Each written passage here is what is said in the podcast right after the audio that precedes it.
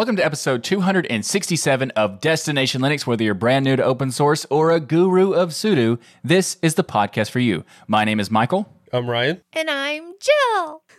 And on this week's episode of Destination Linux, we're going to be discussing specialty distros and the role that they play in the Linux ecosystem. Are specialty distros a good thing, or should they not exist?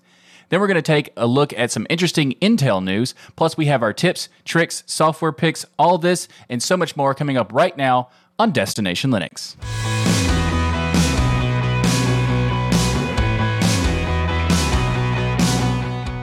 This week in our community feedback, we got an email from Velen who writes us to say, I'm confused. I thought the kernel determines hardware support. KDE Neon 5.23 included Linux 5.11 on the ISO, which is the kernel compatible with my hardware according to linuxhardware.org.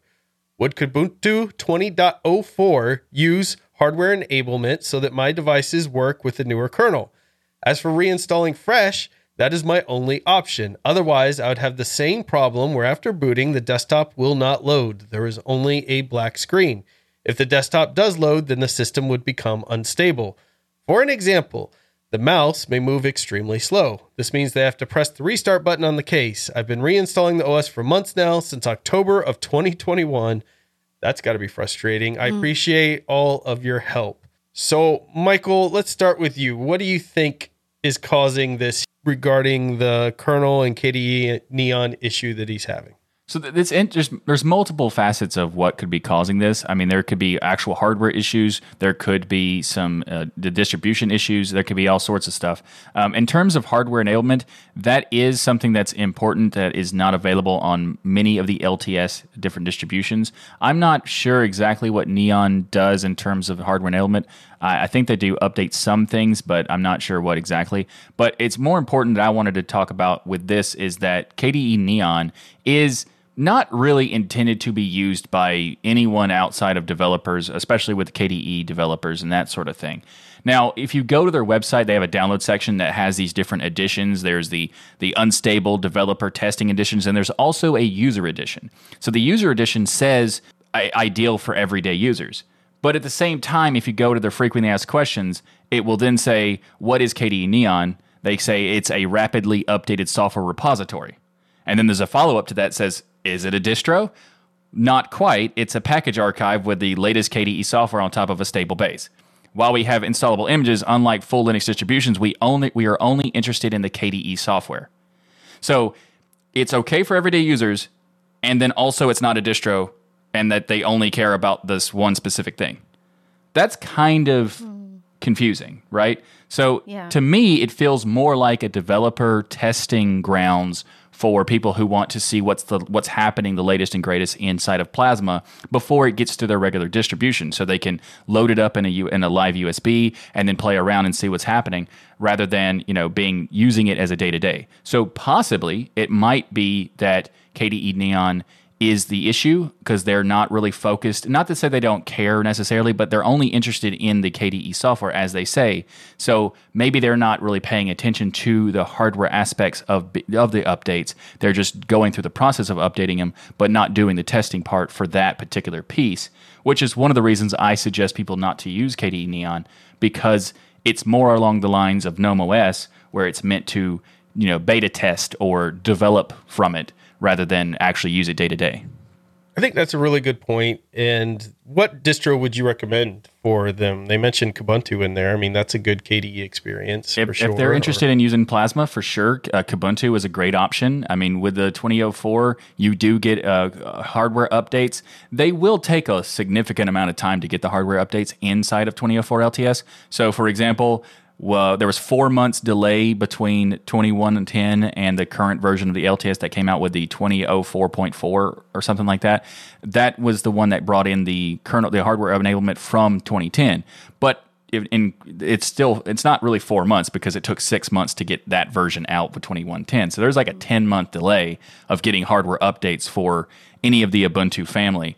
And that's not to say that you necessarily need it. If your hardware is good with the installation of Kubuntu, then it doesn't matter you're fine. But if you need more up to date hardware, there are other distributions that do it faster, like Fedora, KDE, or OpenSUSE will di- Right. Tumbleweed Yeah. will give you. I think that's quicker part access. of the problem here. You know, the there's a big belief that everybody should be starting out with an Ubuntu base. And the problem with that is they're probably one of the slowest, if not the slowest, with hardware enablement. So what you get is people who have old machines and are coming to try Linux for the first time. Great, because we haven't they don't have any hardware enablement necessary. But if you have a new machine you just bought and you want to come to Linux with it, you're probably going to have potentially a terrible experience if you have anything that's newer than uh, in the last that came out in the last year, for instance, like a Yeah. GPU and those type of things. So that's why I would recommend more people look at things like Pop OS, number one, if you want an Ubuntu base, because Pop OS is one of the few that actually do roll hardware enablements more frequently in Ubuntu base. Uh, number two would be to go to something if you have newer hardware that's more on a rolling base. Uh, if you're not new, Arch, uh, if you're new, then look at Fedora or OpenSUSE. Um, but I also want to mention just because it says kernel 5.11 doesn't mean that it has all the features of 5.11. And this is something that people also, I think, get confused with. There's separate pieces of hardware enablement. Some of it's built into the kernel, some of it's separate. For instance, they may have the most recent kernel, but have a older version of Mesa drivers and things that are bundled Yeah. with it. And there's also customization on top of that to these kernels. Not all kernels are made the same, so they customize those slightly. Michael, you know more about this than me, but not every kernel just because it's 5.11 is exactly the same in every single Yeah, you're totally right. There are some differences. They make different patches. They impl- they they purposely include some features, and they also remove some other things depending on what the the kind of modules they want to imp- to provide. So not all of the distributions are going to have the same setup of what is available in the kernel, even if they have the same version number. That's why you'll typically see the kernel number in the versioning of the package will have like an indicator of it's a slightly different version based on the distribution itself. in the Ubuntu family, uh, Pop OS is an excellent option. But if if you went uh, Kubuntu, I actually recommend the 21.10 Impish Indri release because there's a, a whole lot of updates in that version because it is the latest of the Ubuntu series. And also, like uh, Ryan and Michael were saying, um, Manjaro KDE Plasma, Fedora 35 KDE Plasma, or OpenSUSE KDE Plasma are good options as well. Yeah, I think that, and for my purpose of like someone who's a beginner, I would still avoid anything Arch based. So if I was going to Yeah, say, if they want KDE Plasma and that's the DE they have chosen, and they're beginners to Linux, then Kubuntu 2110 or Fedora 35 are the options I would go with. Uh, the Kubuntu 2110 is a great suggestion. You're like, instead of going to the LTS version, go to that one because you also get newer versions of Plasma. And Yeah. one of the coolest things about Plasma is that it's constantly getting better. Like they make new releases every four months or so. So there's always new uh, features and improvements and bug fixes and polish and stuff like that. So getting newer versions of Plasma is valuable to do. And with if you get Kubuntu, you're going to have a little bit of delay. You're like Fedora gets them much faster within like a couple of weeks or so, but Kubuntu still gets them relatively quicker in terms of like maybe a month or two. But it means that you'll be able to do the every six months and just continuously update the core system rather than sticking to the LTS and trying to go into LTS to LTS. Mm-hmm. Because that can also be kind of a mess depending on what changes you've made and things like that. Because there's such a drastic difference between the the packages in the LTS from the next LTS is a lot easier to go for the six month thing. So if, if someone wanted to use Kubuntu, I would just say go the six month route and just update every six months to the new 2110, 2204, etc. Yeah. Yeah. And you also get the nice uh, 5.13 kernel. Great for servers, not so great for cutting edge equipment. Yeah. That's my thoughts on it, anyways. But great email. Sorry you're having to deal with that. Number one, that's very frustrating. Um, but hopefully, if you take some of this advice, maybe not look at KDE Neon, look at something that has a little more uh, current with the hardware enablement and a newer kernel. These issues will go away. But if it doesn't, then send us an email with your system specs because I'd be interested to know what GPU and Yeah. CPU and things that you have, and that may be able to help us direct you a little bit better. But we love hearing from our worldwide community. What we want you to do is get your official DLN mug, fill it with some coffee or bubbly, mm-hmm. sit down on your nearest stool, or if you're adult, sit in a chair, and send an email to comments at destinationlinux.org. Michael, I saw you look down at the edit button when I said if you're an adult, get a chair. You better not edit this out in post. Okay. For- when for I the- say that, I'm trying to help people so that adults don't end up getting embarrassed by sitting in stools. For those who are wondering about this, he's talking about the edit notes. Well, I have this keyboard over here that I use for Yeah. doing uh, production for the show. And in that keyboard, I have some features to be able to make edit notes for later so that I can change it and remove things that Ryan says ridiculously. And that is one example that I will be Better removing. not have clicked that button. I better not see a timestamp in there for this. Uh, but if you want to join in the community discussion, you can also go to our DLN community forum by going to dlnforum.com. There, you can post screenshots of the moment Michael looks down to hit the edit button and see if we can catch him red handed. Also, it's something I think you should catch is the sponsor of this episode, and that is DigitalOcean. Cloud computing can be, let's say, complex, but standing up reliable, affordable cloud infrastructure, it doesn't really have to be. At DigitalOcean, you can enjoy a comprehensive portfolio of compute, storage, database, and networking products that put your cloud infrastructure in capable hands so you and your teams can get back to doing what matters most building world changing apps that grow your business. With DigitalOcean, you get predictable pricing, robust product docs, and services that developers love. You get support at every stage of growth from teams of one person to teams of a thousand people. With simple, powerful cloud computing, you can grow at DigitalOcean. And as a listener of this the Destination Linux podcast and a member of the DLN community, you can get started for free. In fact, it's even better than free because DigitalOcean is giving away $100 free credit when you sign up at do.co slash tux2022. That's do.co slash tux 2022. We changed the URL. You might have noticed that. It's very important that you use that one going mm-hmm. forward. And just to reference, this is the name of the Linux Penguin mascot, Tux. So there you go. And again, go to do.co slash tux2022 to get your $100 free credit on DigitalOcean's awesome cloud platform. And we want to thank DigitalOcean for sponsoring this episode of Destination Linux. There's this question making its way around the underground of Linux. And no, it's not what is the underground of Linux. That is a topic for another day, a day when I have an answer for that question. The, the question on the minds of many right now, especially lately, is whether or not specialty Linux distros are a good thing. There's all kinds of specialty distros, from embedded systems to gaming center distros to appliance distributions that are made for particular purposes or use cases. We even have a new specialty distro that is coming from the Steam Deck with the Steam OS. If you look around the ecosystem of Linux, there are hundreds of distros, and the majority of these tend to be specialty distros. So we thought it'd be a good topic to bring onto the show.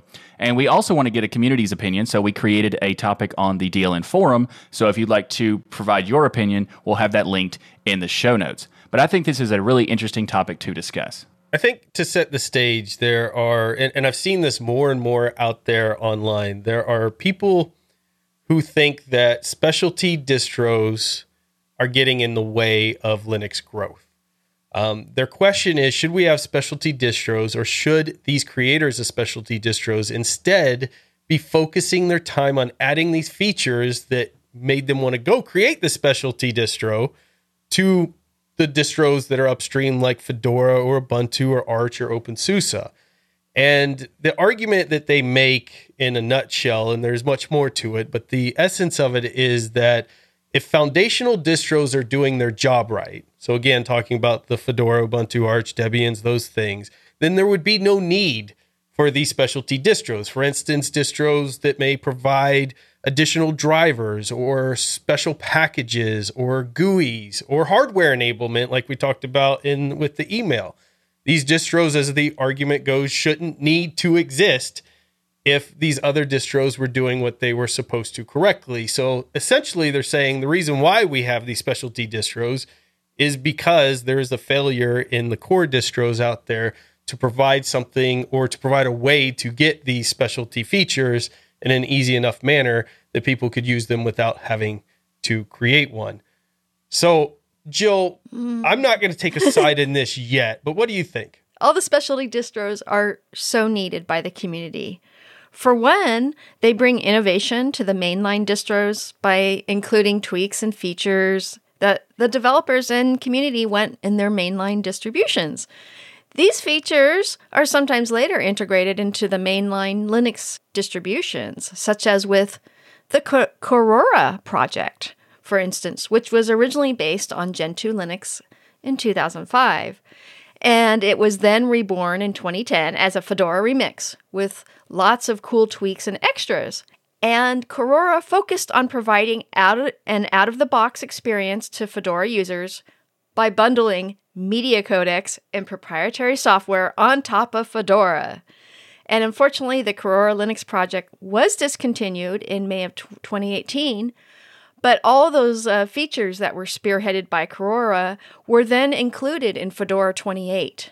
I think that Korora is a good example of a specialty distro that had a really interesting purpose and accomplished that purpose of filling gaps where other distribution the other distribution had.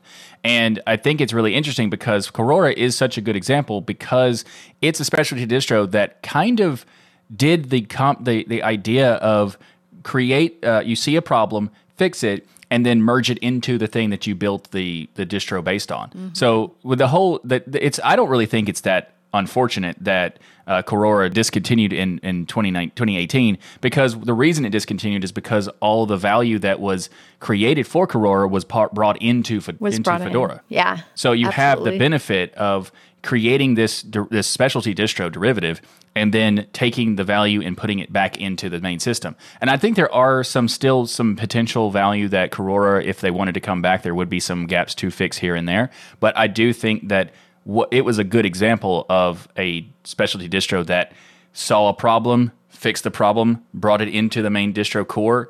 I think that's a great approach for doing specialty distros. Yeah, absolutely. Another good example is is uh, OpenSUSE.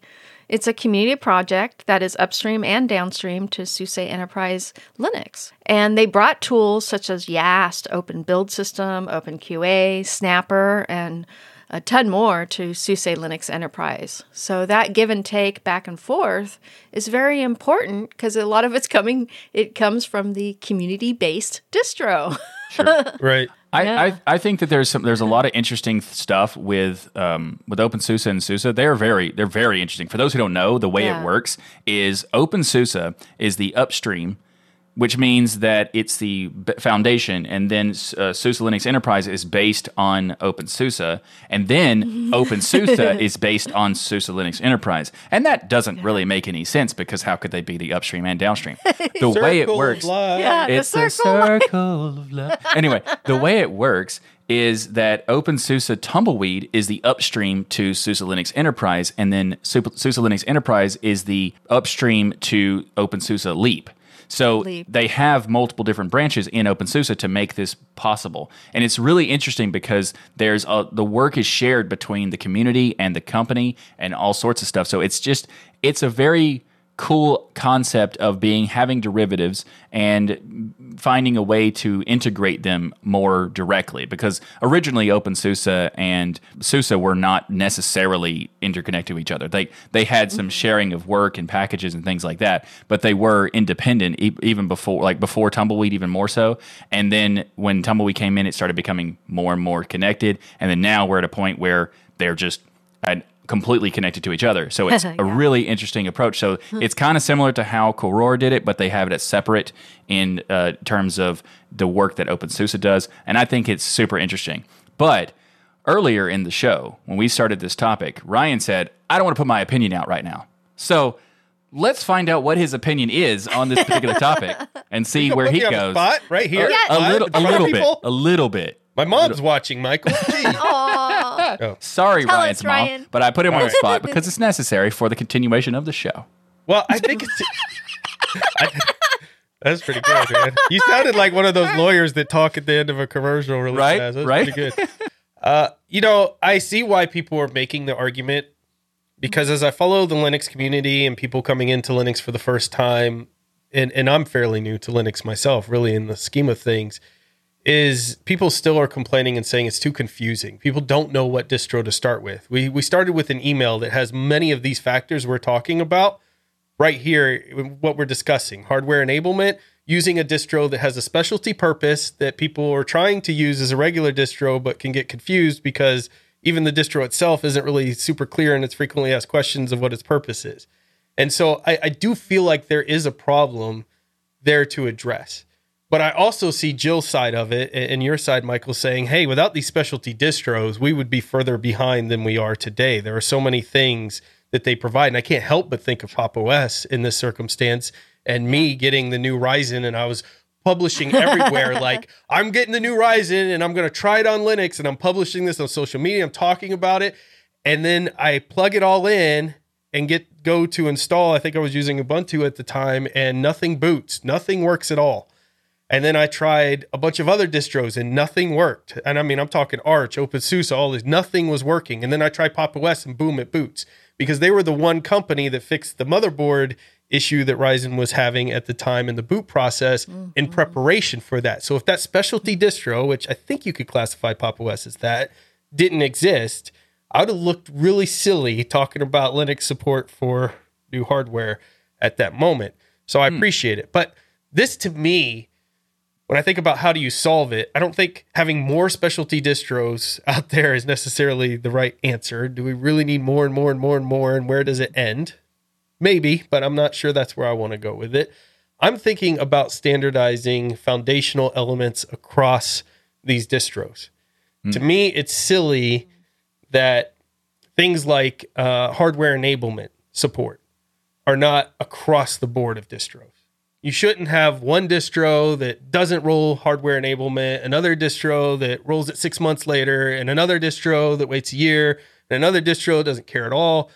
I think you're not really an operating system if you can't put those things into action. Now, there may be certain cases where you have servers or businesses and things that want to restrict that. So there should be an option to restrict rolling any hardware enablement. But I think there should be a default support built in. Accessibility should be standardized across distros. Very audio on that one should be yeah, d- should be that way with that things like Pipewire. Package management, I think we're getting closer to, and I know this is a hot topic that probably take an hour on its own, but in my opinion, Flatpaks have won. That's the universal package manager. now, you could you could send an email to Michael at oh. comments not, at destinationlinux.org if you disagree works. with what I just said. But, I like app images. yeah. I, well, I, think I think okay. you know having having a standard Flatpak system is really important. And one of the things that they're talking about in Steam Deck, and I haven't looked in to see how they're doing it, but they have these one-click install apps yeah, that they're doing. Mm-hmm. It's true. And yeah. and so you know they're, they're creating this. Yeah, of course, right. And so, but they renamed it to one-click installs, which is pretty awesome because we all know about the one click install thing because it's highly advertised from all these other companies, but it looks like something super innovative that they've accomplished with that.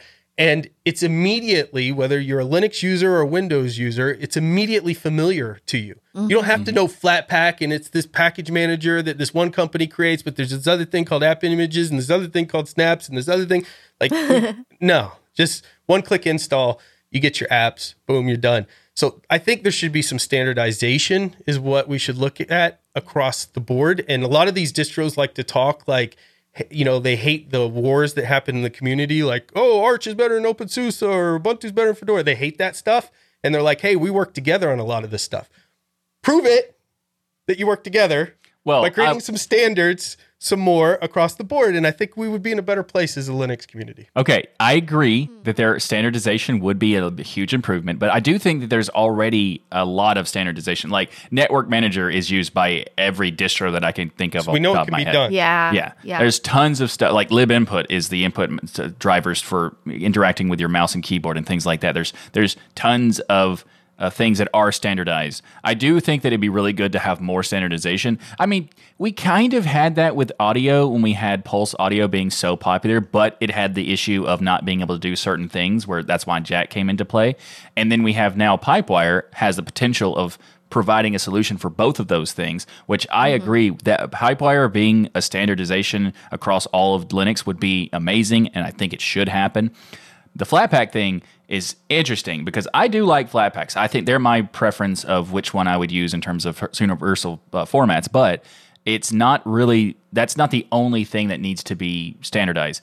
And I will say this is a this is a argument that will never end. I can guarantee you, and that is the core native packages of a system, whether it's a deb package, whether it's an RPM package, whether it's Arch's uh, tar.x or xz, whether it's EOPKG, whether it's in, uh, zero install, whether it's uh, there, there's like 20 more I could go with. But the the point is is to say that these package formats are uh, they they they're so different between each other that But the that's what universal packages were meant to. that, that solves the application layer. That doesn't solve the core layer. Like the implementing Pipewire. If everybody was using RPM, then they could just take the effort done on OpenSUSE and Fedora and bring in that, and it would be a lot easier. But because of these different core essences, it makes that harder. So I think that the that the the idea of standardization is definitely valuable. I just think that there's also you know some kind of there's some barriers to make that possible. But i think that some of these le- parts like the audio pipewire stack the uh, uh, accessibility for sure there should be a lot more effort in accessibility. And, and there's a lot of a- aspects that you're talking about that would be you know monumentally valuable to the ecosystem if they were to do- be done. So I think that there's a there's a value of saying, like when you said that I was on the side of more Linux or specialty distros, I'm kind of in like the realm of both. I'm Yeah. I'm I'm I've got my feet dabbled in the water of both sides of these things. Don't get things. me wrong. I love specialty Yeah. distros. I'm Yeah. the Garuda guy. The one I love using these things, but I, I do see the other argument's point. I think taking at face value, a lot of people were quick to dismiss the idea that do we need these specialty distros or that the the core distros are it's basically highlighting a failure in the core distros to provide certain features if these specialty distros have to exist. I think you can easily dismiss that, but then when you really dig into it and you see how confused people get in Linux, there is a need to change something there. Maybe it's not removing specialty distros. I don't think you can, number one, and just Right. the open source nature of things. But maybe it is looking at things that we can standardize more across the board. And you gave some good points of things that have been standardized. So it can be done. Yeah. It's just, you know, we've got to work together a little more.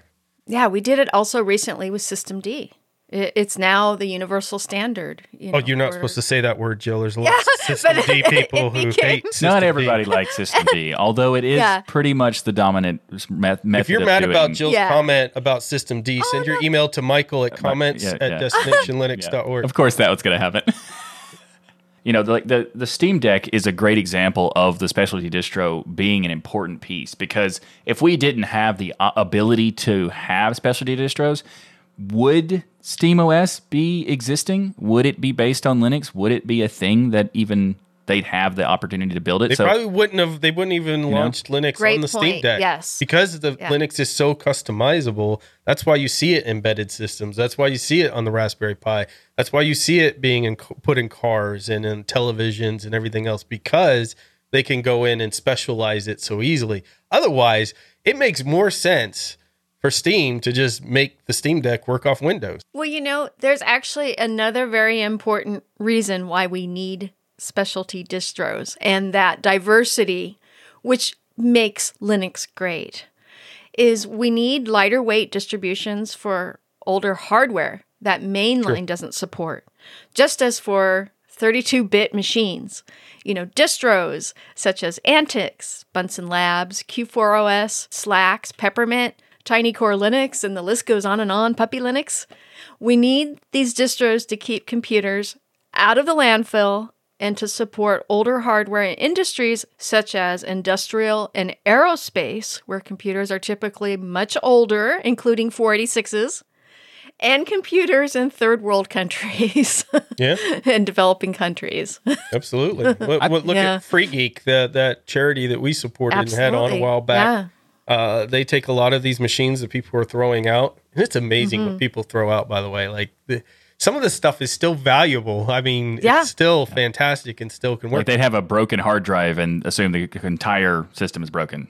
You know? yeah. Yeah, I know. I mean, yeah, I benefit from it a lot on eBay, but especially laptops with not the charging port not working. That's my go-to. Like, easy save a grand, fix an easy charging port, and boom, you've got uh, you've saved a thousand dollars on a brand new computer. But uh, I agree, Jill. I think it's a very good point of the older support. But again, if you're looking at the counter argument here, and I'm not saying I agree or disagree with it, but they would say, hey, the core distros should be supporting this older hardware themselves. You know, they shouldn't need to be a of taking specialty distro away. for that. Yeah. Yeah. Yeah. Well, I think Instead of taking okay, away 32 bit support, they should be adding it back in again. Okay, I Yeah. actually completely disagree Yeah. with this part because But I think that specialty distros, in terms of like 32 bit, it, it's good that those exist. But I also think that they hold back an inno- innovation because. And- tr- and trying to true. yeah trying to support technology that is not being made anymore. It kind of like makes it where we're not putting the effort into the 64 bit. So I, I'm okay with, I think the 32 bit packages should be available for people who need it for like the multi lib stuff. But Yeah. the hardware support, you know, for some for hardware that's like, you know, 20 years old, it's okay if it uses a 20 year old distribution because it's not like you're going to mm-hmm. be using like the latest you're not expecting the latest and greatest with that kind of hardware. So I do think it is important to, you know, move forward with the technology as much as possible without leaving behind, you know, relatively older hardware, but not like There has to be a cutoff at a Yeah. certain There point, has to right? be a certain. But and, plus, and it's like Jill goodness- storing her passwords on a floppy disk. yes, At some point, it's so obscure that it is actually safer for Jill to use that old technology because nobody's The- going to know how to hack it. or the even floppy use it. drive controller was uh, driver was uh, recently deprecated of some of the distros, and I was sad about it. Yes. But It But, is- uh, it's very important yeah. for people to have the uh, specialty distros for the 32-bit support and to make sure that Jill's museum continues to exist and Yeah. function. Also, you need to put that on your checklist when you're making specialty distros. Does it help Jill? That is important. yeah, yes. You got to keep Jill's museum alive. I think one of the best examples of a specialty distro was special to me when I started in Linux as well as Ubuntu Studio. yeah. And oh, you know, it's an a- awesome as one. coming into Linux and having no idea, I I didn't have anybody I knew who used Linux at all.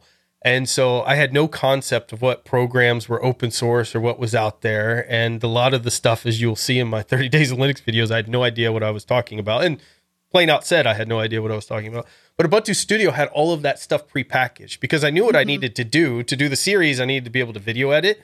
I needed to do some audio recordings. I needed to be able to hook up my mixer and make sure that it works and my microphones. And because I had semi professional equipment, I needed to do all of those things, but had no guide on where to start. And then I see this distro, Ubuntu Studio, that's like, hey, if you're doing video, audio editing, mixing, use this mm-hmm. distro. Made sense to me. Clicked it, installed it, and I had all the stuff that I needed, Kdenlive and things to do my video editing, That's and I point, could get yeah. started right away. And without that, I don't know that I would have stayed. It could have been one of those things that kind of just was like, oh, this is too difficult. I'm out. Well, it's interesting that you brought Ubuntu Studio up. It's it's the one that I have my students uh, first use Linux on because of that reason. All the graphic apps are already there and installed and Yeah. easy to use.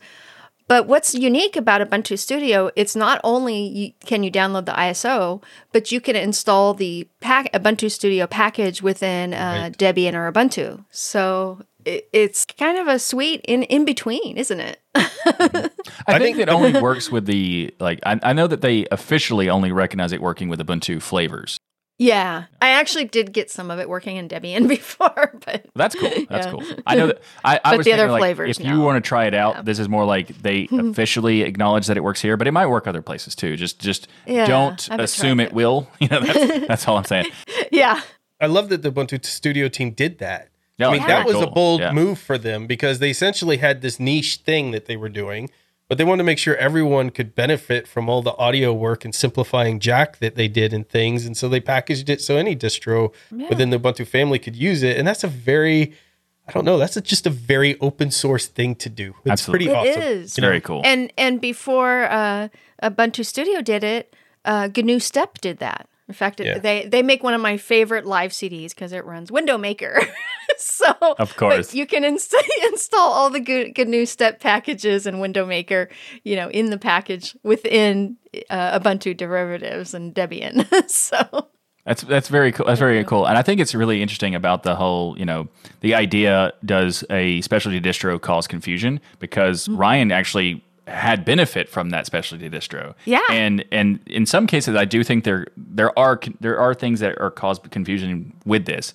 It totally happens, but also there's a potential for it to make it easier for people if they find the right specialty distro. You know, that kind of thing. But I have a an, a perspective that I'm going to offer that I think is kind of, um, let's say, kind of crazy. So it's a Michael perspective. Of course, That's all you had to say. Exactly. You've you've defined it perfectly. yes. So I have a different idea of what could be done for this kind of topic for the specialty distro. How about we go the exact opposite route of standardization? Not try to make everything into smaller amount of distros, not make it, but to have a lot more distros. Okay, I know Ooh, that's more the better. I know, I know it seems a little bit crazy, Ryan, a little bit, but I think it has potential. So give give it give me a second. Ryan, you joined the Linux community about five years ago, right? Yeah, something like that. Okay. So the reason I was asking is because there was a service around the time that you joined that was discontinued. So you might not even heard of it.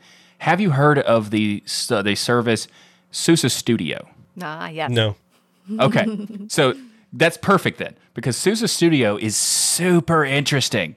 It was a service that allowed you to build your own derivative of OpenSUSE. You basically mm-hmm. opened up a web app awesome. and you filled out the form that you want. And then you said, okay, I want to name it this. I want it to have this logo, this branding. I want it to have these features of the distro. I want to have this, these, this tooling here, this file system, all these sorts of things. And you just go through this form and fill it out. And then you go, okay, now build my distro. And you click the button and it builds you a Ten distro. minutes. You Yeah. are kidding me. Not kidding. No. Where no, is awesome. this? Why I know. is this not I- a thing still? I don't know. This really existed? Did it work Yet well? it was great. Yes, it worked great. I built my Yeah. own uh, customized plasma version.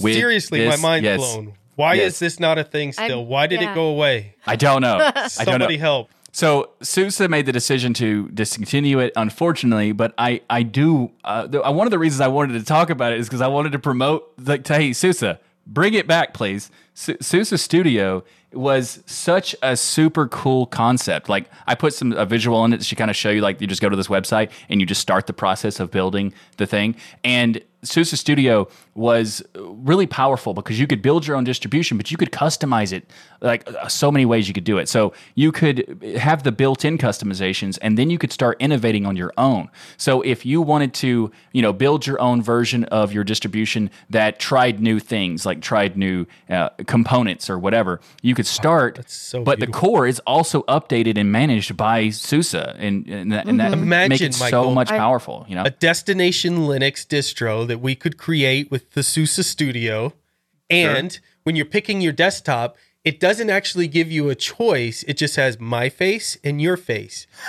And then they have to know by listening to the show which desktop environment's going to get installed based Yeah. on picking that face. There. I love that. You know, that's, there's that things is the like that. reason, SUSE. You need to Yeah. bring back SUSE Studio. Oh. That'd be oh. just so for good. that alone. Yeah. I But- actually used SUSE Studio for a job. Someone needed a web kiosk. So I used Nice. SUSE Studios. It was so easy because back back in the time that that was made, it was really hard to create your own distros. Some of the tools out there weren't really refined yet, so it was a little more challenging. And Mm-hmm. I mean, had done it arguably, it's still kind of difficult. you know? It, it is. Yeah. I had done it with Ubuntu and Debian and, and made some specialty, my own specialty distros, but it was so easy with the studio.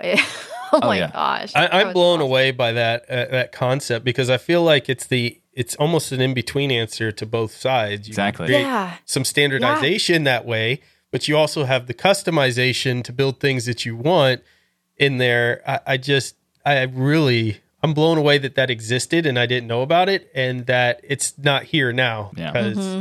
that is beautiful to me. There are a couple of reasons why, but I think it's mostly like a technical issue of why it doesn't. It, but not that they couldn't be done. It's just like there was some issues with the way they with the way they were moving, you know, the, the distro and the way that the SUSE studios worked. And I think the people, some of the people who were working on it, like left the company or something like that. But the the SUSE studio is such a powerful tool that the reason I was bringing it up is because yes, it's like a it's a hybrid of the concept of you know standardization because you're standardization uh, on a framework that allows you to build more stuff.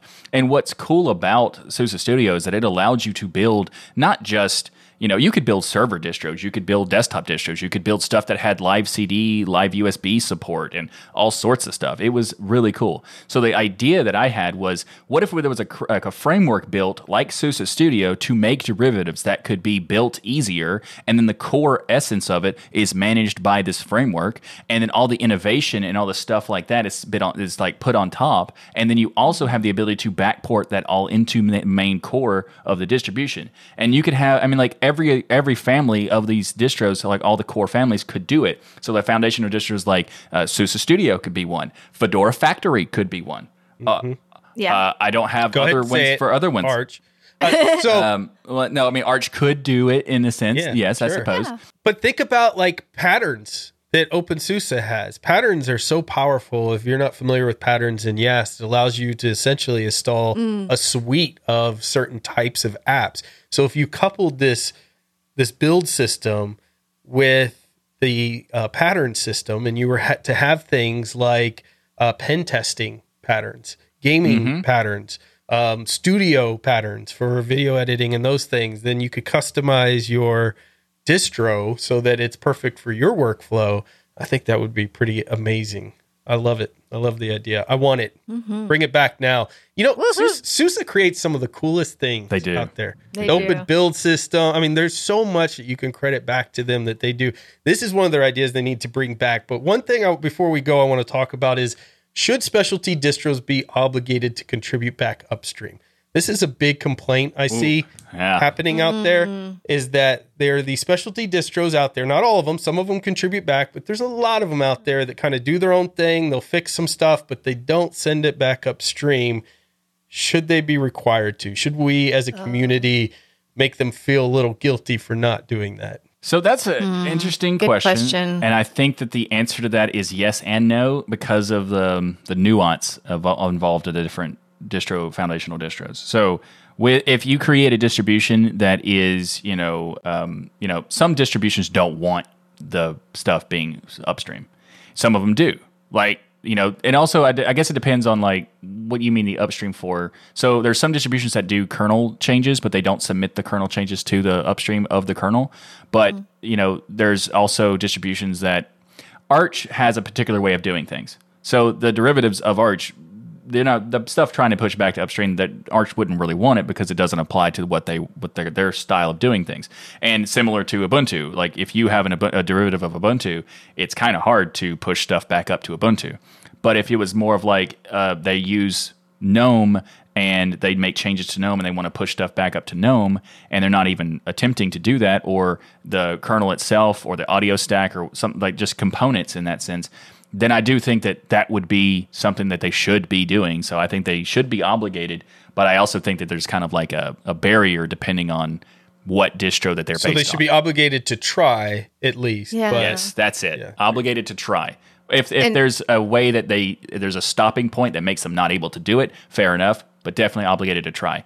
And also, if there are stopping points, maybe consider distribution based that doesn't have those things. Like OpenSUSE and Fedora are super welcoming to their you know the derivatives. It also has to do with manpower. I mean, a lot of the, the smaller distros are developed by one person, and yeah, That's they true have a hard time. Which is why Yeah. SUSE Studio and Fedora Factory and uh, et cetera, et cetera would be amazing to Uh, exist. awesome. is Fedora because- Factory a thing? Is No, a it's thing? not. It should be, but it's not. You not. created the best name for it already. there- Fedora Factory is dope, man. Yeah, if Yes. y'all want it, you yeah, you're welcome to take Fedora Factory. It is yours. I gift it to you. Oh, love it. Make it, please. Uh, but Red Hat did make something I talked about in TWIL a couple Yes. Months ago. Uh, they made a, an image builder for RHELs, so you can kind of build Neil- your own RHELs. sort Neil of thing. just mentioned that in chat, and oh, nice. yeah, and Michael, I even saw a web web page that said they were going to bring be bringing um, SUSE Studio to Web Builder, and that was like a couple years ago. Well, I mean, if uh, I know that SUSE Studio Express sort of works, but it's not really the same thing. And uh, Yeah. but it, it'd be really cool if they kind of did this approach where, even if they, I mean, with OpenSUSE and Fedora, they're kind of similar, and they could maybe work together to make this work as a framework system. I don't know, but. Yeah. I think that this would allow the, the specialty distros to thrive and be as many as you want, and also not have a negative impact by being so many because they could put everything back into the core stuff. Which, to me, I think that's the best of both worlds. You have as many dis- specialty distros if you want, but also you get all the benefits of of having the core value work being done. So think about it, Susa. Think about it, Red Hat, Yeah. and maybe Canonical if you you. want. Think about that too. You know, it would be awesome. And Yeah. uh, if you and I'll come up with names for all of the ones like SUSE Studio. You already got Fedora it. Great Factory, job. I love Fedora it. Factory. I came up with that one, so you can have that. And then if Arch any other Architect. Arch oh, architect, that's boom. neat. Uh, Yep, or it's architect. Architect. Oh man, that's good. There, we, we like could do it. You know, we we're, as it, we'll brainstorm for these ideas for everybody wants to do. All the foundation district wants to do it. You know, Ubuntu uptime. I was trying to think of one for Ubuntu. Ubuntu's a hard one. I don't know. Yeah. We'll come up with something, but it's a hard one. So I guess to wrap this up, then I think the points we have established mm-hmm. that people are making about there being too many distros and the specialty distros kind of make that worse. I think we've said there's some validity to the argument, but ultimately we've proven that the specialty distros need to exist. But mm-hmm. that there should be another solution that we're looking towards as a community, and through standardization, and also maybe creating more customized installation options for these distros, so there's not Absolutely. a need for as many of these specialty distros. And I think we settled that these distros that are specialty distros should at least try to contribute back to them. But when you talk about standardization, there's one thing, I mean, people will disagree in communities about everything, but there's one thing I'm going to mention that should be standardized across everyone's machine and nobody will disagree at all, and that's Bitwarden. Absolutely. This mm-hmm. episode of Destination Linux is brought to you by Bitwarden. Get started right now with your free account at bitwarden.com slash DLN. This is a password manager that allows you to have peace of mind knowing that your online accounts are secure. They provide you the tools to store all your passwords in a secure vault, auto-generate those passwords for you, and even automatically fill them in for you. You can access your data across many types of devices, whether it's a web browser, using your mobile apps, desktop applications, even on the command line. Bitwarden seals and encrypts your private data with end to end encryption as well. And they also have third party services that audit to make sure that this open source project is as secure as possible. What we need you to do is go right now to bitwarden.com slash DLN to get started. And I mentioned you can get started for free, but you can also check out the premium account, and it only costs $10 a year and comes with all kinds of amazing things like a gigabyte of encrypted file storage, two step login with YubiKey, Vault Health Reports, Bitwarden Authenticator, priority customer support, and so much more. Head to bitwarden.com slash DLN to check it out now. We want to thank Bitwarden for sponsoring this episode of Destination Linux. So I saw something really interesting in the news this week that caught my attention in a great way, I think. We've all mentioned that Intel has continued to be an amazing partner on this show for Linux from the beginning till now. They're always one of the first companies to get their drivers in the Linux kernel. So if you have the latest Intel processors or latest Intel equipment, they're generally very quick to roll that out with Linux support. One of the reasons we love Intel. And this week they're in the news because they're purchasing Linuxtronics, Lintron, Linutronix, Linutronix, Linuxtronics. I'm not sure how to say that one. I think Yeah. it. I think it is Linutronix. I think it is. Linutronix. I think so. Kind of a cool name there, Linutronix. It's fun. Um, I think they're mainly going for the employees here based on the way they worded the skilled employees there, and they are extremely skilled. In fact, they contribute a lot to Linux. The CTO Thomas has been the principal maintainer of x86 architecture in the Linux kernel. Uh, the company is the architect of Preempt RT or real time and the leaders for industrial Linux implementations. This is something where Intel has decided to spend a good chunk of money at a time where they have a lot of competition coming at them. They've been definitely thrown off their game with AMD and some of the things that they've done there. Um, but Intel's doing a lot of interesting moves. We talk about it a lot on Hardware Addicts in one of the recent episodes where we kind of go through all the moves Intel's making. I didn't see this one necessarily coming. I think this is really interesting. They're making a big investment in Linux. Michael, what do you think about Intel hmm. wanting Linutronix? Why do they want them? What are they going to do with them? Well, I hmm. think this is really good, and I think there's a lot of potential for what this could mean. And I, but I'm I'm really hopeful about this because I, I a lot of people thinking about when the company is acquired by another company or a much larger company, in this case like Intel, which is a pretty big company. Uh, they they're kind of worried about the acquisition might end in a bad, you know, taking stuff proprietary and whatever. But uh, Intel is they've been a participant in the open source community for a very long time, and they've been good stewards of the community for the most part, and things like that. But I think that the most interesting thing about this is that Linutronix is real value is the people in the in the company, not necessarily like uh, products that they could turn into proprietary or whatever. It's the people that are there because they are such skilled developers and and that kind of thing. And uh, so I think that that's a really the key reason why they're doing it. And it's really hard to turn a person proprietary. So I think we're we're good there. But the thing that it's interesting about it for me is that last year, uh, Thomas Thomas the uh, he the, the person who develops uh, Preempt RT, did a presentation about Preempt RT, and at the end of it, talked about the funding for the the project, saying that the funding the funding is always uh, a challenge, and development and maintenance is currently stalled due to a funding gap, and the gap needs to be closed to ensure mainline integration. And the part that's important about this is to have real time support. Well, that's what the RT means is real time support in the Linux kernel would be great. And in back in 2020, they tried to do it, but it wasn't merged into the mainline kernel because there was a lack of funding. So with Linutronix being part of Intel now, we could maybe see an influx of funding in this project. And one of their first efforts, I would assume, would be getting the real time patches upstreamed into the kernel. And I think there's a ton of benefit for that happening. So I am I'm very hopeful about this. Mm-hmm. Jill, Yeah. what could this mean in your mind for Linux growth overall? Is this something that's going to help the desktop, you think, or is this more for IoT embedded devices and things? Well, uh, desktop too, because they do work work on the x86 code. But actually, one of the largest sectors for the growth of Linux is just that embedded, the embedded industrial sector. Mm-hmm. And with you know all the huge demands for the Internet of Things, embedded systems, on edge computing, artificial intelligence, to name a few, this can actually help prepare Linux for the future. And Linutronix work with the real time Linux kernel for the industrial sector and embedded computers can help achieve this because it's optimized and hardened for, for those systems. And that's very important. And we need, you know, the, the more work on that, the better for Linux's growth, especially in that sector. Wasn't there some like wannabe content creators or podcasters or once a time video content creators that were like, oh, Linux is dying or something like that? It's interesting when you see stuff like that and then you see all this news of like these companies pouring millions and billions and dollars of acquisition into Linux and then you Yeah. got these clickbaiters trying to uh, get people to think otherwise out there. I don't know why to- they're saying those making those videos or talking about that. Like it's such a nonsensical Yeah. thing because not only like Linux has been growing since its inception and it's been growing at a very good rate, especially considering it was started as a community effort and then, you know, companies got involved in making stuff based on Linux and then, you know, decades going and it gets becomes dominant in so well every sector of computing other than the desktop.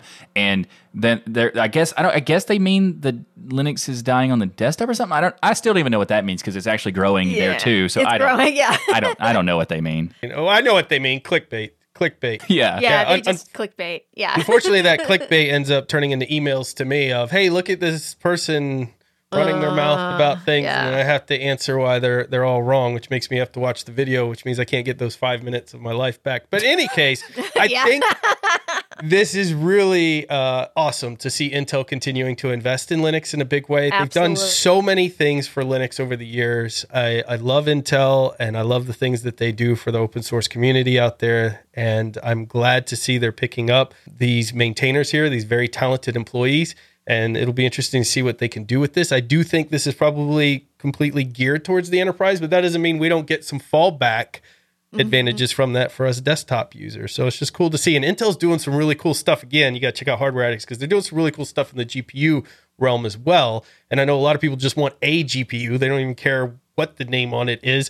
Um, so there's another competitor coming in the GPU market that's very serious about what they're doing for uh, potentially gaming and other things out there. So you might want to check that out. But Intel's Yeah. doing some big pushes in the GPU world. You know what, Ryan? I was just thinking about that with the the the coming of the Intel GPUs, having a real-time Linux kernel to work on the Intel GPUs that are, are intended for workstation and server is actually very important.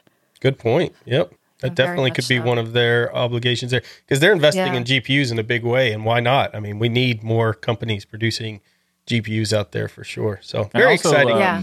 They're even they're investing in more architecture stuff because the Intel they joined the RISC-V Foundation a couple Mm-hmm. Yeah, the Risk weeks Five. ago. Woohoo! Yeah, there's a lot of potential. I think Intel is doing a lot of cool stuff because you know we used to be kind of talking about Intel. You know, it wasn't really going much. They weren't really challenging themselves. They were kind They of had doing, terrible like, the leadership and they changed their leadership. That's Yeah. that's what it boils down to. They had terrible leadership there for a while. They changed it, and now Intel's really coming back in a big way. But their employees were always awesome, and their employees always have supported open source. Um, but they had some bad leadership there for a minute. Yeah. So I, I'm excited to see what happens with this and also what Intel does next because so far they're, you know, they're hitting it out of the park many times. You know, Yeah. actually pretty recently, multiple times too. Yeah, Yeah. So- Keep it up, Intel. The Valve Steam Deck is officially out and is shipping now. Woohoo! But I haven't got my email, and it's all about me right now. And I want my email. I know. I want my Steam Deck. know. I haven't got mine Well, either. And I For agree. those of us who were lucky and Gimme. able to reserve one last year, we should be getting an email soon from Valve to purchase oh. it, like the Q1 emails and the Q2, which a lot of us seem to be in. I I was on a Q1, so maybe I'll get mine a little sooner. Yeah, So it's But, like it- yeah. it's kind of funny how they do the queue system because like w- however you however fast you were able to get into the system is when what you get into like the placement. But Yeah. then there's like periods of people who are like five minutes apart, and you know there's like months difference Months between those apart. five minutes. yeah. Right. Well, they said uh, Q1 was going to be um, through March, and then Q2 should be receiving their emails in April. So that that was good to hear. but I'm impatient, Jill. I want it Yeah, now. I know. And so yeah, the Steam Deck is officially out and you can reserve one right now at at $399 starting, which is a great price. Yeah, it is. And you know, we are actually so excited price. for what this means for Linux. You know, the reviews are already coming in and people are really loving this device. It's going to be huge for the Linux ecosystem. System. For one, the Steam Deck handheld portable dev- device not only has more games available at launch than any other handheld in history and competes with the likes of the Nintendo Switch, but can also be used as a gaming Linux gaming computer. Just hook up a monitor, keyboard, and mouse to the Steam Deck and use the Arch-based SteamOS with the KDE Plasma desktop. That makes me Oh. happy. What was that? Arch based? really? Wow. What was that? Plasma based? Really? Great. and you know this the the Steam Deck can potentially put Linux in the hands of millions of users and the average consumer. Maybe even more so than the Raspberry Pi. So th- this is very important. I it may not be more than the Raspberry Pi, but I, I don't know because there's a potential. There's a lot more people there is who are potential interested with in the it. consumer. In it, yeah, yeah. because the Raspberry Pi is for tinkerers and the education Yeah. system and more people for might those- touch it because it Yeah. has more appeal to the Listen, average I've person. mentioned it many times. Yeah. Gaming is bigger than music and movies combined as an industry. So it's going to bring a lot of people into this. And they might even not, they might not even realize that they're using uh, a Linux based distro when they're uh, on there using the system at first. But Yeah. then when they dock it and they've got this desktop, they're probably like, what is this? This is awesome. Uh, out. But you know, I did hear some reports too about how excited Gabe is about this. That reportedly Yes. he's out there hand delivering these in Seattle the first to the first Yeah. batch orders. Could Oh, you wow. imagine him coming to your doorstep? Someone has someone has a So picture of him on their ring camera. And I'd be like, I'm such a geek, I wouldn't even know what to say. I'd be like, You're cool. You want a Kool-Aid or something? I don't know what I would say to him. That's that actually is probably as awkward as the interaction would be. So, I, and I think I would be the exact same way. Like, you're you know you're Gabe Newell, right? He's like, yeah, Yeah. I'm pretty sure you know that. Just take your Steam Deck and go. Yeah, Lord Gaben, as we call him. exactly. and there has been so much wonderful development right now because of the Steam Deck and the push of, of Valve. I mean, they are nailing it. You know, when when someone, even one of the YouTubers like Linus Tech Tips, when he had and has issues with some of the software that he he re- re- recently reviewed it for its uh, the preview software for the Steam Deck, and found some issues, and and Valve is working with him to fix those issues. And he was very impressed by that with the the back and forth with the community um, and the company. And that there's going to be success with this device because of that Oh yeah, and it will grow and develop. And one of the things valve just recently did is they created a new great on deck webpage which highlights the games that pass all the compatibility checks with proton and that run beautifully on the steam deck. And it just And made me that's a- want it Yeah, more. great first they did start. such Yeah. a great job on this tool, by the way. But when I saw all the games I have that are compatible with it, I was just like, oh, come on. Now I want it more. yeah, now I want it more. like Exactly. a child with this thing. Yeah. Something I'm really excited about. So on on this coming Tuesday, March 1st, Valve is rele- releasing a free to play game in the Portal universe called Aperture Desk Job. And no, people, this is not Portal 3. but it is a game within that universe.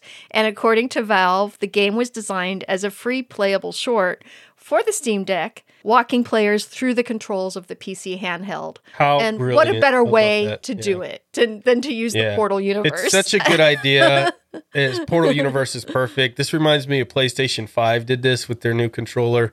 Yeah. I know it's another one of those things a lot of people haven't been able to see because there's no availability on them. But I was lucky enough to get one of those systems, and they have a game that comes with the PlayStation that essentially is just to learn how to use the controls and all the features of it. But it's still a fun game. Like I spent more time Yeah. in that than probably other uh, games out there. I love that they're thinking along those Very lines, cool. though. They're treating this like um, they're treating this like you would expect them to for something Yeah. that they want to be extraordinarily successful. I, I think that it's what's interesting about this is like I, I'm so excited about getting the Steam Deck, yes, but what's the most impressive is that Valve is acknowledging the type of com- uh, target audience they're going for to all degrees. So if you just want to get the Steam Deck and just play games, you can easily use the interface and get your game and install it and run it, and that's it.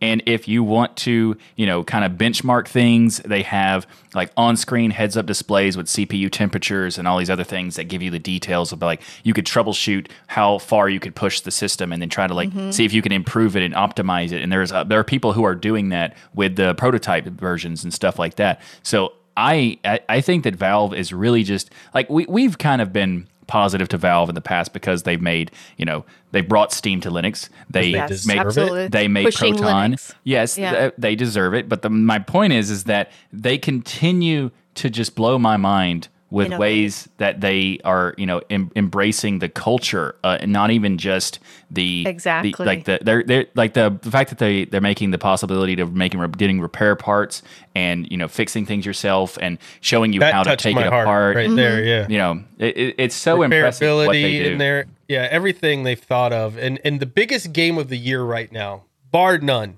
This is the biggest game. Everybody is so hyped about it. And if you're a gamer, Tetris?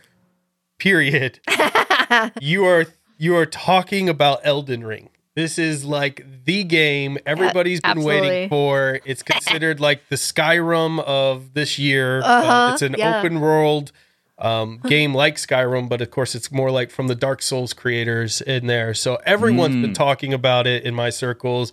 Uh, I think Steam had some record breaking users, amount of users the day that it released, uh, which was this week. It's just absolutely fascinating. And here's the best part. Not only does it work in Linux, right? But people are reporting that have the Steam Deck that the performance issues that people are having on Windows, which is one of the problems, it's this random stuttering that's happening, mm-hmm. doesn't Yeah. happen on the Steam Deck at all. So it's Yeah. smooth Oh, wow. sailing. Yeah. So Elden Ring, exciting. most popular AAA title out there this year, working day one in Linux and on the Steam Deck. This is t- the type of thing that you want to see if you want to be very successful. And now you can take Elden Ring with you anywhere you want on the road. And Michael, even uh, the kid games you play, like Rocket League, you can put that on your Steam Deck. You, you, you call Yeah. it a kid game just because you can't play it and it's too difficult for you. I shut up. get I'm it. I get it. it. It's fine. It's fine. I don't understand rocket cards. Oh, to be I'm fair, Rocket loving- League is kind of a is a is a great game, but also there's di- there's so many different like skill ceilings and stuff like that. Where I play this game, and then like people look at me going on the stream and like, oh wow, he's really good, and then I play people who are like in the massive tier, and I look Mm. awful in comparison. Like it's it's it's. I a love impressive watching you play, though. It's pretty cool. I just never going to get there myself. I can't wait to play Trackmania on it. I've really gotten into Trackmania. I've and- heard and that's about a- you a geeking out on perfect- Trackmania. Yeah. I mean, There's a it's lot of games that are coming out that are like perfect for the Steam Oh Deck. Oh gosh, you know. Portal! I can't wait because Yeah. Portal to me has always, you know, been a WASDA keyboard and mouse game, And apparently, the experience is beautiful on the Steam Deck. So Yeah. I'm looking forward to that.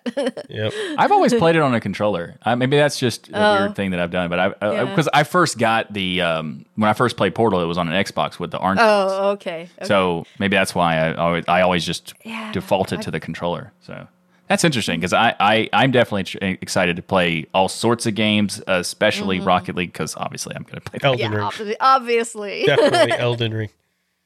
All right. Well, if you're you're not on the list to get your Steam Deck just yet, we do have some mm-hmm. software you can check out right now in the software spotlight. And this week, it comes from our discourse forum from a user Linux to all. They said, "Hello everyone. I would just like to recommend QMPlay2 as an amazing alternative multimedia application. It's lightweight, fast, and full of many features, including Vulkan support, CUVID support, video filters, radio, playlist tree view, visualizations. Let me take a breath. Full theme customization, just to name a few.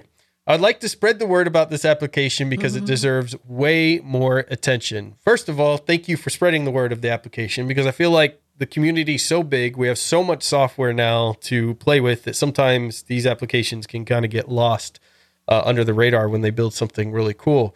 Um, now that it's on DL, by the way, mission accomplished about getting the word out to everyone. so that's cool. Yep, that helps. Yeah.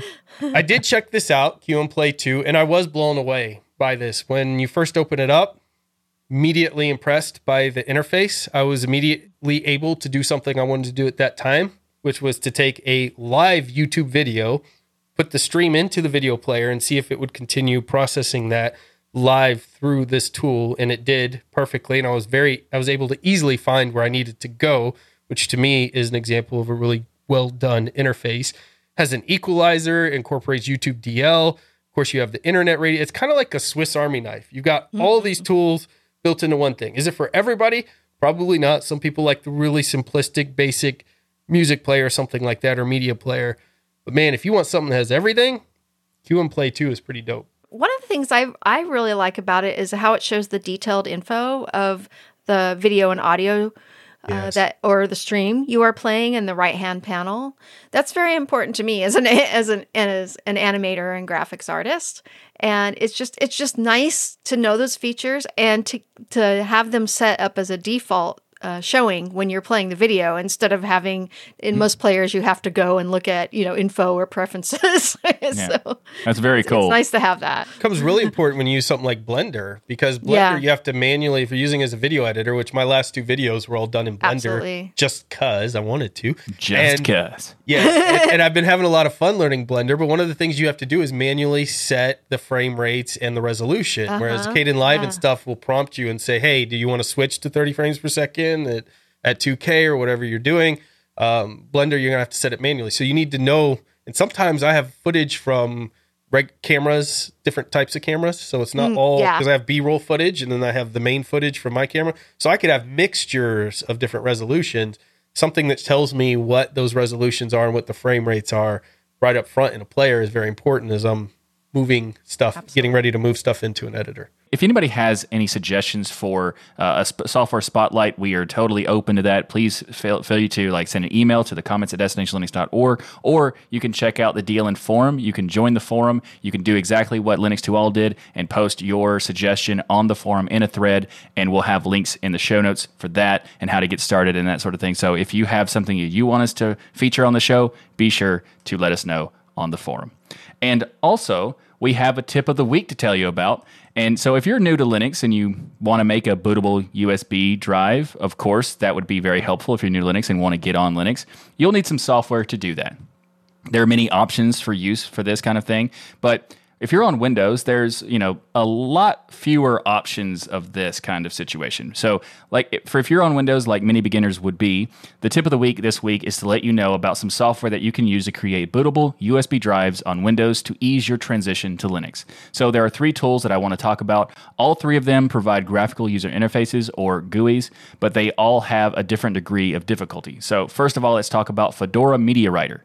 Love which, it. Mm-hmm. Right, despite Great. its name, It doesn't require you to install Fedora, and also it doesn't require you to use Fedora to actually use it. You could put it works with uh, Windows and every Linux distribution I've tried it with, so we're good all around on that. Uh, but while it also gives you the options to install like a recommended recommended options for Fedora, you can use any distribution you want to make the bootable drive with Fedora Media Writer. Then there's also another option called Balena Etcher. So Etch, Etcher is a really interesting. It's been around for a little while. What mm-hmm. makes it cool is that it's very simplified. The process of doing it is very simplified. There are very few options, and in some ways that could be a negative to some people. In other ways, it's a nice feature because it is quite easy to use. It's like four-step process or something like that. Yeah. And then there's Rufus.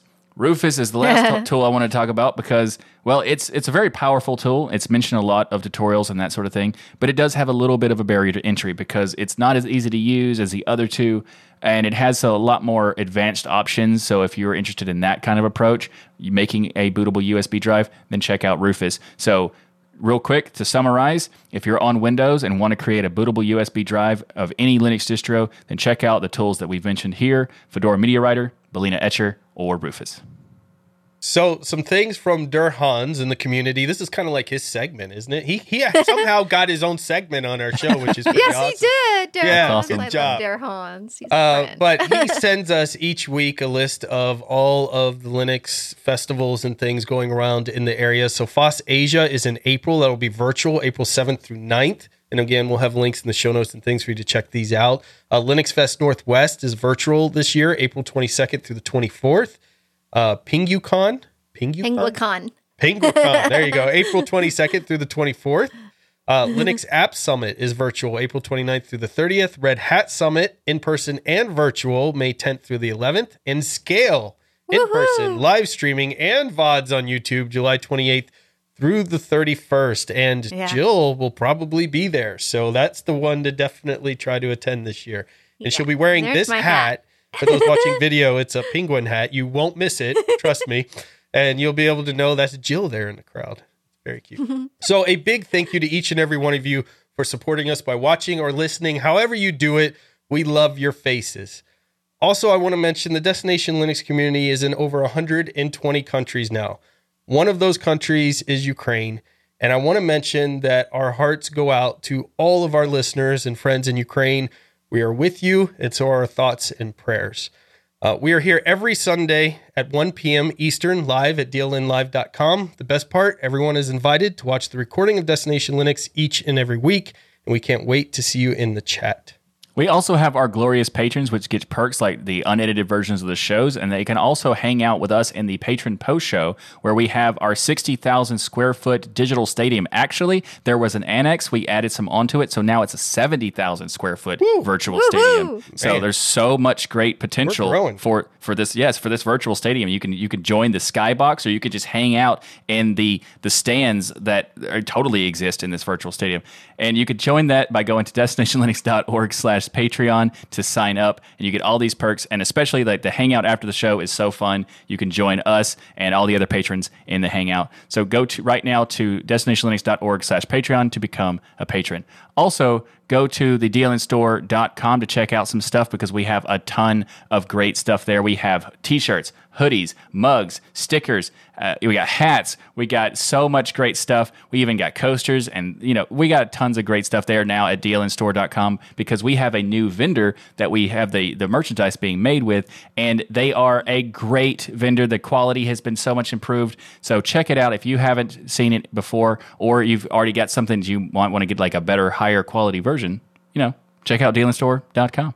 And make sure to check out all our wonderful shows here on the Destination Linux Network. We have the Sudo Show, This Week in Linux, the DasGeek Channel, Linux Out Loud, Hardware Addicts, GameSphere, and put your cowboy hats on and join our Saturday Linux user group, Linux Saloon. So everyone head to destinationlinux.network and subscribe to all these great shows. And don't forget to leave a rating on your favorite app so others can discover the power of open source and keep those penguins marching and the full Monty of Linux and open source awesome sauce. Everybody have a great week and remember, the journey itself is just as important as the destination. Thanks, everyone. See you next week. Love. I'm actually going to leave in the whole arg- uh, discussion of us with the editing stuff just because you did that. yeah. Don't think I don't notice you looking down at your little keyboard. Yeah, so I uh, markers. so what's funny is that you were you you s- I did it at the timing that That's made you think that, but I was just prepping for the DigitalOcean ad. That's No, all no, you weren't. I know Oh, what you no, were you were- doing. You were trying to edit, and Edit people people are going to see through your lies, Michael. They're going to go on the forum. They're going to post it right when I say it. You d- you don't even prove- you don't even know. See the people who are listening to this show live. You get to know the information that I have this keyboard. Part of this this this this half of this keyboard. This is the edit Ryan half. This part right here is the production half. So he Where's can't the tell. edit Jill part? Where's the edit Jill part? It's so rare. It's not even on there. What are you talking? about? Oh, come on. Come on. oh, I think I get edited a lot more than Ryan. I can't tell Ryan anything about whether or not he's good at this. But you know Yeah, we wouldn't want to compliment each other. exactly. We've been friends What way fun too is that, long right? to ever compliment each other at this point. It would just be weird. exactly. It'd be weird. So I can't. I can't tell him good job at any. In any. Ta- it just. It actually feels like Creepy. Like it, It yeah, it feels weird just to have those words come out of my mouth, even when I and I didn't even say it. I was just saying those weird words would be difficult. Remember that scene in Step Brothers where they go and give each other a hug, but this- uh. Will Ferrell Yeah. still kind of punching him lightly, like he can't just hug him. He has to. He's still thinking about hurting them? That's what happens to me and Michael. And luckily, there's so much room for activities. Yeah. All right, right. Can we do the main topic? We got a show Yeah, to we do should here. probably- We're we should probably get- yeah, God, ah, we should.